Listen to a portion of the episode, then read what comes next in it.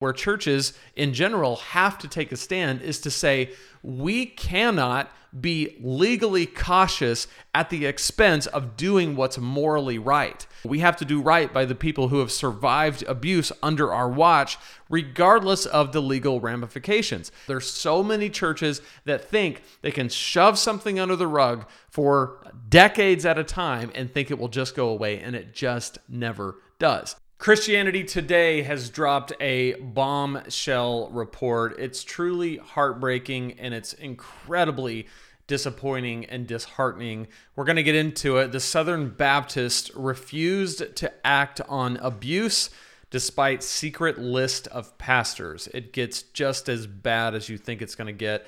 Investigation SBC Executive Committee staff saw advocates' cries for help as a distraction from evangelism and a legal liability, stonewalling their reports and resisting calls for reform. We're going to get into this. It's it's huge. It's awful. Um, one of the things we're going to look at is how we as pastors and church leaders can learn from this because there just continues to be so many stories like this in so many different denominations and the Southern Baptists are among the worst according to this report. Before we get into it, I want to welcome you. My name is Lane. This is Preaching Donkey. Typically at Preaching Donkey, we talk about preaching, how you can improve your preaching, how you can deliver with more confidence and more clarity than ever before. I want to invite you to download my guide for free. If you go to preachingdonkey.com slash 21 days, you can pick up my free 21 day guide to creating killer sermons. It's a three week, three step process that will walk you through how to create and deliver compelling, life changing messages. So, whether you've been preaching for a long time and you're looking for a fresh new resource, or if you're just getting started and you're looking for something to help you get started in your preaching ministry, there's something in there for you. So, go to preachingdonkey.com slash 21 days, totally for free. All right, let's dive into this. This is Kate Shellnutt reporting. This just dropped yesterday. They dropped this on Sunday at 3 o'clock. Armed with a secret list of more than 700 abusive pastors, Southern Baptist leaders chose to protect the denomination from lawsuits rather than protect the people in their churches from further abuse. Just that opening sentence should say everything that we need to know that there was a decision, a deliberate decision made by the executive committee of the Southern Baptist Convention to protect itself, essentially and protect its bottom line rather than protect the people that we are called to lead and serve in our churches.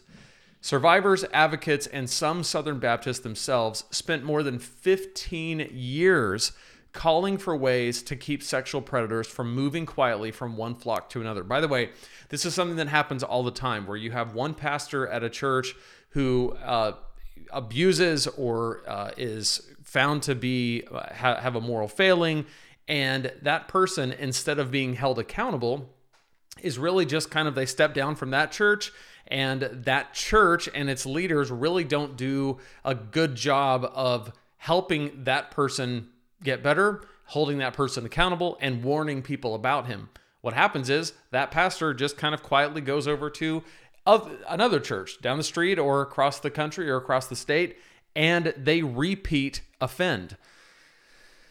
The men who controlled the executive committee, EC, which runs day to day operations of the Southern Baptist Convention, the SBC, knew the scope of the problem, but working closely with their lawyers, they maligned the people who wanted to do something about abuse and repeatedly rejected pleas for help and reform.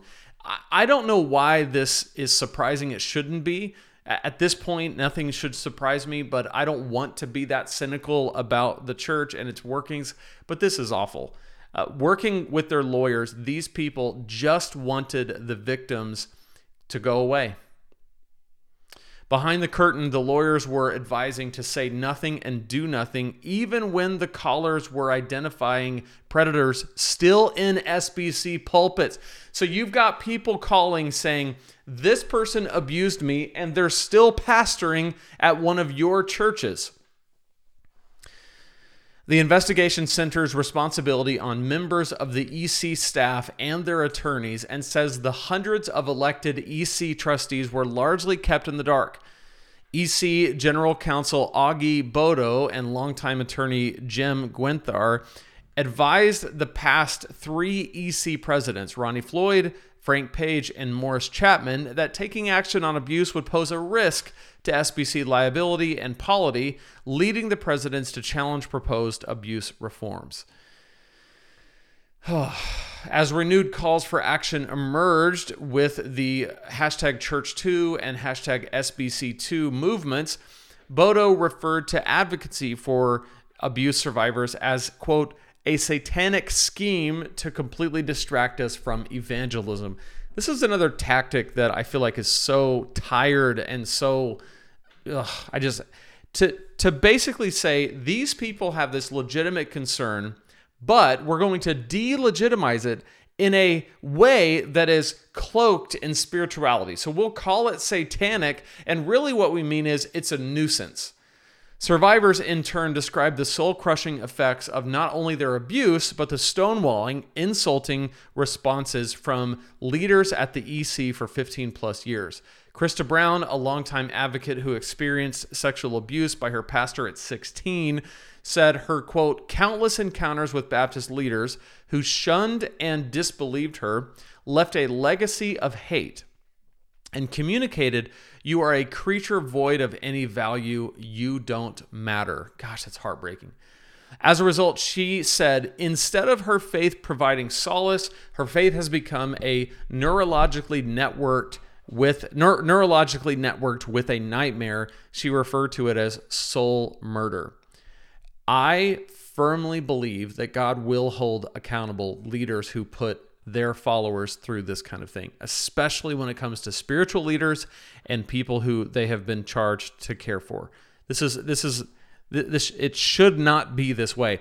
Another victim, Debbie Vasquez, was repeatedly sexually assaulted by an SBC pastor starting at the age of 14. When one assault led her to pregnant led led to her pregnancy, she was forced to apologize in front of the church but forbidden to mention the father. The pastor went on to serve at another Southern Baptist church and when Vasquez reached out to the EC, her entreaties were ignored and evaded for years until a Houston Chronicle investigation three years ago. Over the past 20 years, meanwhile, a string of SBC presidents failed to appropriately respond to abuse in their own churches and seminaries.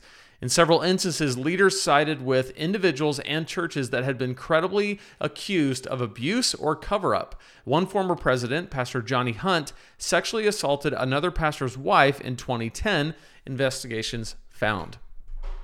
At the annual meeting in Anaheim, California next month, one year after they voted to launch the investigation, thousands of SBCs, thousands of Southern Baptists will decide if they are ready to make the dramatic and costly changes the report recommends for the sake of survivors and church safety.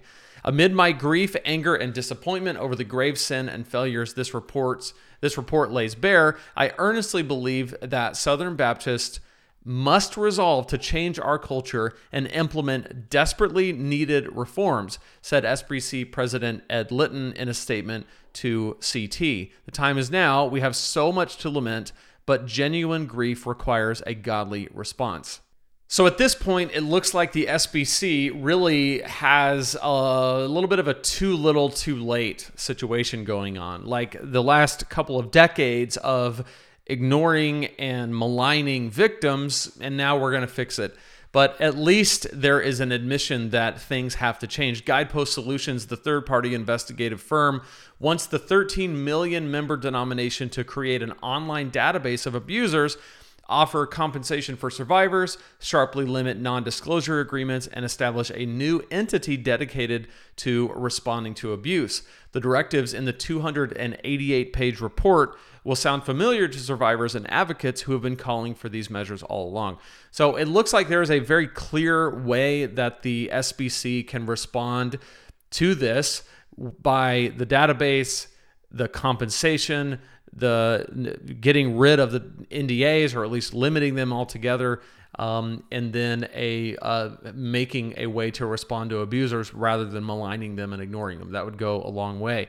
How many kids and congregants could have been spared horrific harm if only the executive committee had taken action back in 2006 when I first wrote to them urging specific concrete steps? And how many survivors could have been spared the re traumatizing hell of trying to report clergy sex abuse into a system that consistently turns its back?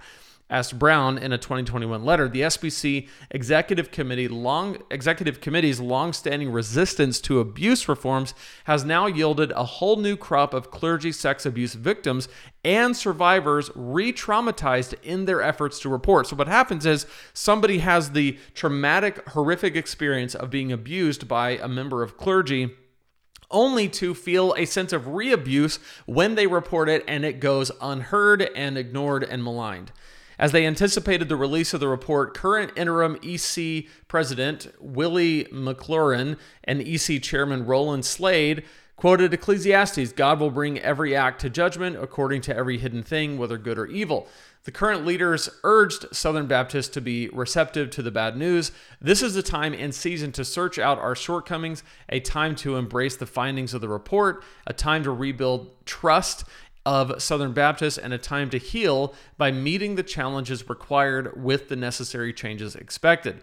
Largest investigation in SBC history. The report represents a $2 million undertaking involving 330 interviews and 5 terabytes of documents collected over 8 months. The EC also committed another 2 million toward legal costs around the investigation, making it a total investment of $4 million funded by churches and conventions giving into the cooperative program. So if you don't know how the SBC works, you've got all these churches, tens of thousands of Southern Baptist churches that all contribute to what's called a cooperative program. And that cooperative program funds is what kind of keeps that machine going. It funds the International Mission Board, the North American Mission Board, and a whole host of other things within the denomination.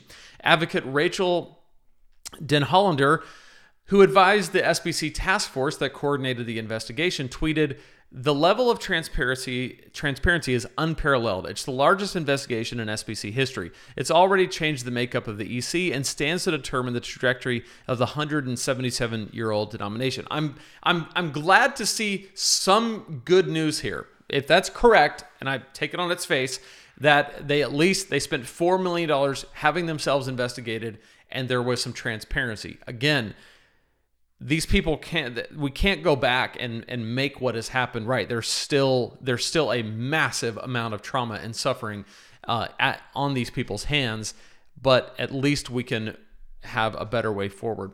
The guidepost inquiry included privileged legal communications on abuse over the past 20 years, a provision that led EC President Ronnie Floyd to resign in October and the law firm of uh, Guenther, Jordan, and Price to withdraw their services after 60 years. According to the report, the law firm actively advised the EC against taking responsibility for abuse.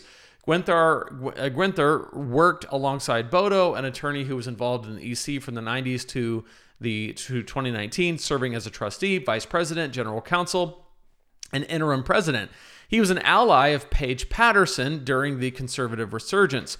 Last year, Boto was barred from holding any positions within the Southern Baptist ent- entities as a result of a legal settlement involving financial moves after Patterson was fired from an SBC seminary over mishandling a rape allegation. So, Paige Patterson was the president of Southwestern Baptist Theological Seminary in Fort Worth, and he was uh, involved in uh, obviously a scandal uh, of course. Boto and Guenther turned every discussion of abuse to a discussion of protecting the EC from legal liability, making that their highest priority. So here's where I feel like the EC has gone wrong. This is where I feel like so many of us, kind of church leaders, pastors, where so much of this happens is something will happen in a church. There's a legit accusation, there's a moral failing, there's something that happens and legal counsel is always going to caution uh, in every case, you are their client. they are going to warn you to be as cautious as possible. That is their job. Where church leaders, and in this case the EC, where churches in general have to take a stand, is to say, we cannot be legally cautious at the expense of doing what's morally right. We have to do right by the people who have survived abuse under our watch, regardless of the legal ramifications. And if we protect ourselves legally now, it will come back up later. These people are going to be re traumatized, and our church, the executive committee, the denomination, whatever it may be, is going to be ran through the ringer over this if we don't deal with it right right now. There's so many churches that think they can shove something under the rug for decades at a time and think it will just go away, and it just never does. When abuse allegations were brought to the EC, including allegations that convicted sex offenders were still in ministry, EC leaders generally did not discuss this information outside of their inner circle. Often, did not respond to the survivor and took no action to address these allegations so as to prevent ongoing abuse or such abuse in the future, the report said.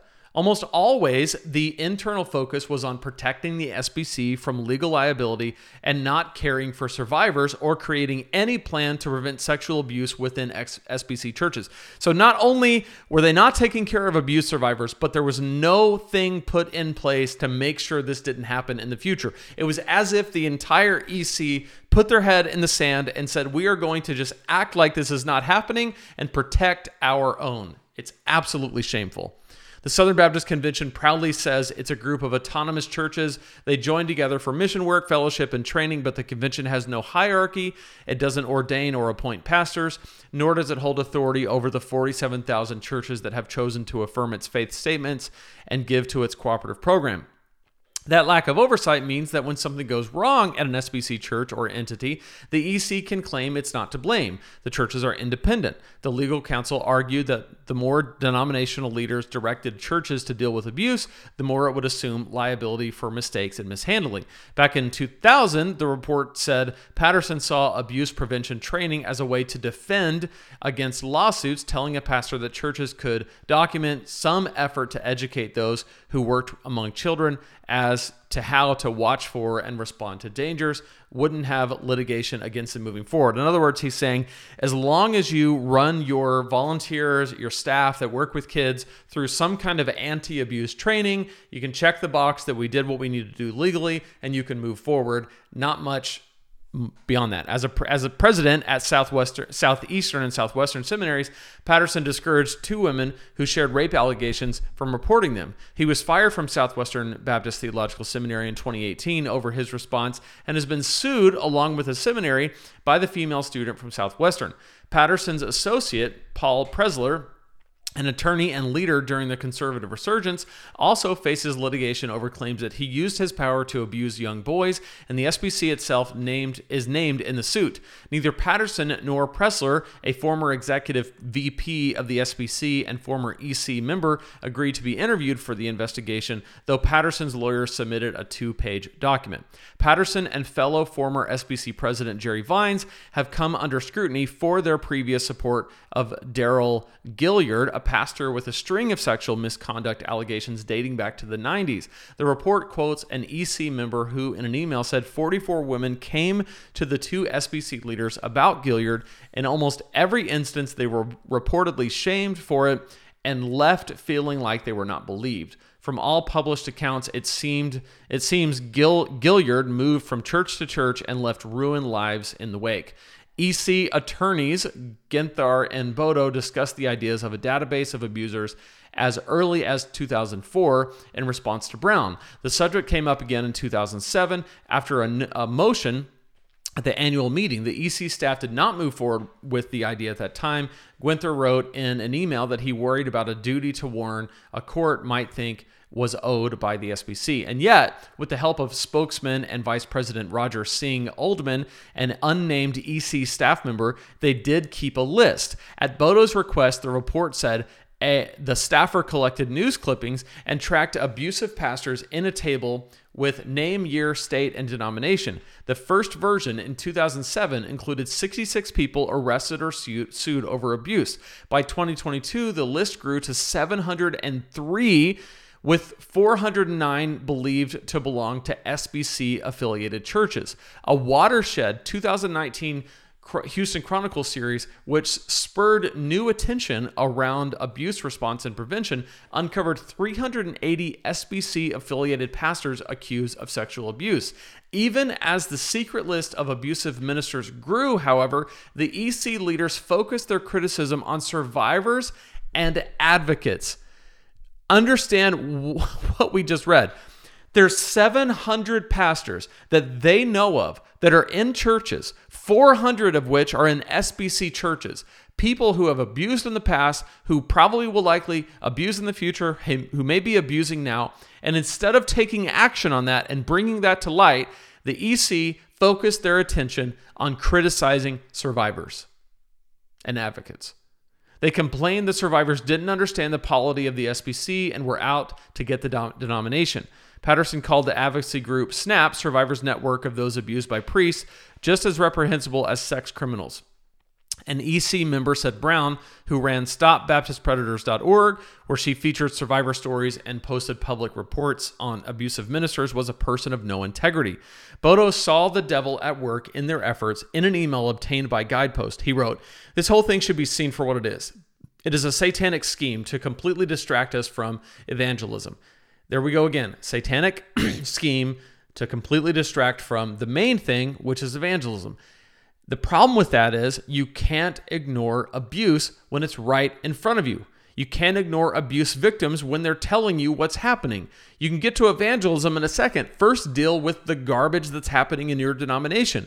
It's not the gospel, he goes on. It's not even part of the gospel. It is a misdirection play. Yes, Christa Brown and Rachel Del, uh, Denhollander have succumbed to an available availability heuristic because of their victimizations. They've gone to the SBC looking for sexual abuse, and of course they found it. Their outcries have certainly caused an availability cascade, but they are not to blame. This is the devil being temporarily successful. So that's a common tactic uh, to just claim Satanist. According to an unnamed EC staff member, in nearly every instance in the past when victims have come to those in power in the SBC, they have been shunned, shamed, and vilified. At the EC, we have inherited a culture of rejecting those who question power or accuse leaders. This is so typical. I mean, just the story just kind of writes itself. It's it's it's it's unpalatable and it's sickening, and I wish it was more surprising, but here we are.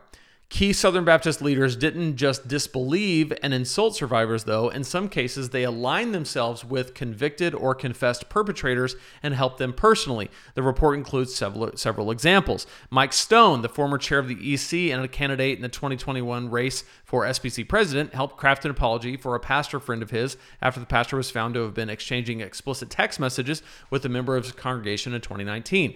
Augie Boto testified as a character witness for Nashville gymnastics coach Mark uh, whatever his last name is, who have been convicted in 2003 of molesting a 10 year old girl. Jack Graham, SBC president from 2002 to 2004, didn't report a music minister who was fired in 1989 after Prestonwood Baptist Church learned he molested a child. The minister went on to another church and was convicted for his crimes at Prestonwood more than 20 years later. So, again, here we have an offender at one church, quietly goes to some other church, reoffends there. So now some other child has to go through this trauma that this other child faced because these people would not hold them accountable in the first place. It's absolutely sickening. The church categorically denies the way the report characterizes the incident 33 years ago. Current executive pastor Mike Buster said in a statement, Prestonwood has never protected or supported abusers in 1989 or since. So that there's their statement on that. Maybe maybe there's more to it. Steve Gaines, SBC president from 2016 to 2018, knew that a minister on staff at his church, Bellevue Baptist, had previously abused a child but didn't disclose it until it came up on a blog. Jeez. And the investigative, I mean, the how in the world is abuse of children, abuse of anyone, but especially abuse of children, taken so lightly that it can be known and ignored? I, I this just it's so beyond me. I can't understand why there's not a more of an emphasis placed on protecting children within these churches. Instead, all the emphasis seems to be placed on protecting the church and its leaders at the expense of children. The investigative report also found instances where EC leaders themselves crossed moral lines. Frank Page, the president of the EC, resigned suddenly in March 2018. An official statement said the resignation was due to a morally inappropriate relationship. The EC did not investigate whether it was consensual, nor did they look into if his conduct carried over into the workplace. Johnny Hunt, SBC president 20, from 2008 to 2010, groped and kissed the wife of a younger pastor a month after his presidential term ended ended and told the couple to keep his secret. Good grief. Hunt's sexual assault had not been previously reported. The woman and her husband, an SBC pastor, came forward during the investigation to share with Guidepost what had happened. Hunt, former pastor of First Baptist Church of Woodstock in Georgia, had been senior VP at the SBC's North American Mission Board before resigning in May of 2013, resigning May uh, 13th. Southeastern Baptist Theological Seminary has a chair position named in his honor. Of course they do. But by the couple's account, they are 24 years younger than Hunt, who offered to assist them with their ministry. At one point, he arranged a place for the woman to stay during a visit to Panama City Beach, where Hunt was spending his sabbatical. Good night. Then he entered the condo unit when the woman was alone and sexually assaulted her, pulling down her clothes, pinning her on the couch, groping her, and kissing her. After the July 2010 incident, the couple met with Hunt at his church. He warned them that if they said anything, it would negatively impact the over 40,000 churches Dr. Hunt represented. So now he's concerned about the reputation of the 40,000 churches. It's not just about him, it's now about the churches. And re- re- referred them to, to counselor Roy Blankenship of Hope Quest Ministries. Oh, okay. I'll refer you to a counselor after I abuse you. Blankenship confirmed something happened between the wife and Hunt and told investigators Hunt should have been the one to stop it, but it takes two to tango. Okay. In an interview with Guidepost, Hunt denied assaulting the woman and said he never entered her condo. The Guidepost investigators found three additional witnesses to corroborate parts of the woman and her husband's account. They did not find Hunt's statements credible. Hunt uh, has previously been associated with apologist Ravi Zacharias and was a special guest in the 2009 grand opening of the spa where Zacharias abused massage therapist.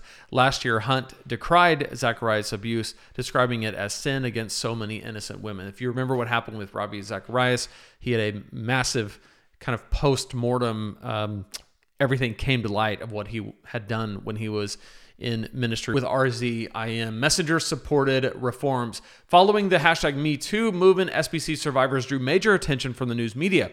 In 2018, Jules Woodson, who was sexually assaulted by her youth pastor during the New York, uh, told the New York Times what it was like to see a church applaud him after he vaguely confessed to a sexual incident.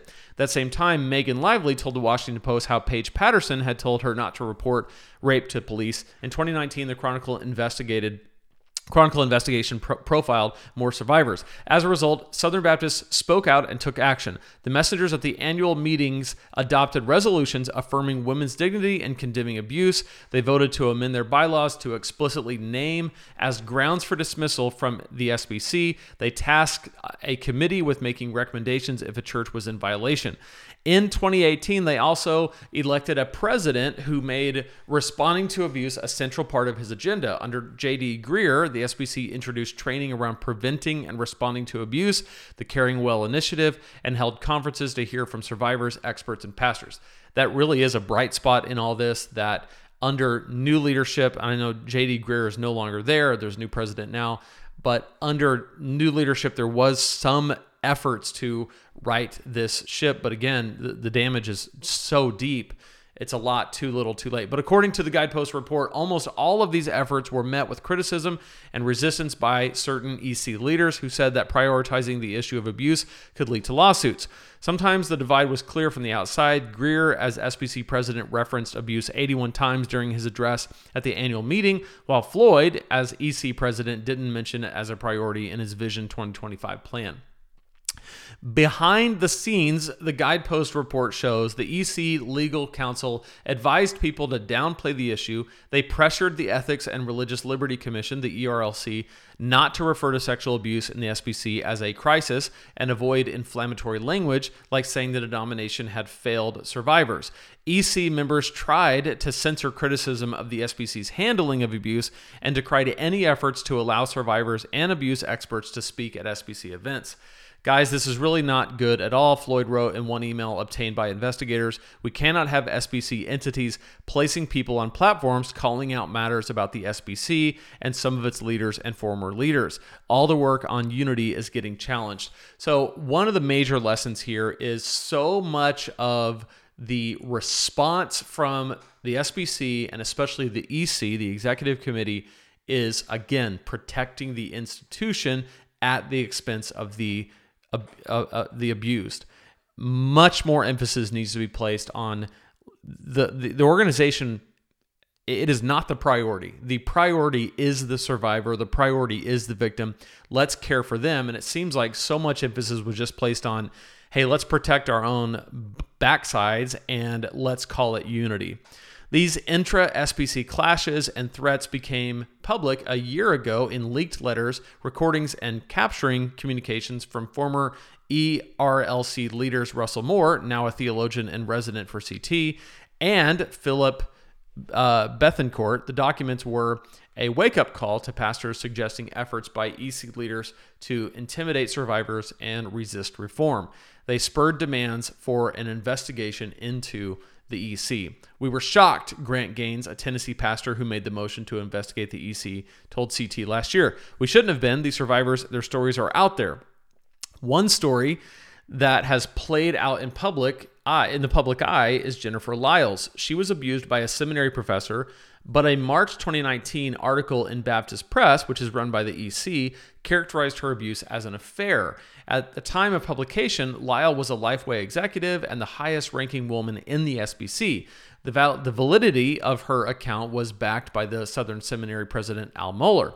Lyell ended up leaving her job and suffering physical and mental distress as a result of the backlash, as well as the months long saga to get her, the story corrected and seek restitution. In a Twitter thread after a report released, Lyell described having to wait out the tensions between the EC, which controlled the correction, to the article about her and was on alert at the time for how other SBC figures talked about abuse and leaders at other entities who stood by her story could have faced retaliation for speaking up. She received an apology from the EC in February 2022 and an undisclosed settlement. The EC trustees guidepost said were uh, weren't aware that she had pursued defamation claims and had previously received a settlement in May 2020 as well. Hannah Kate Williams also sued the EC for negligent negligence in responding to abuse by her father, who was employed by employed at SBC entities, as well as for alleged efforts to malign her as she went public with her case. EC attorneys criticized Greear for repeating the names of 10 churches that were reported in the Houston Chronicle investigation for employing abusive pastors and asking an EC subcommittee to look into them.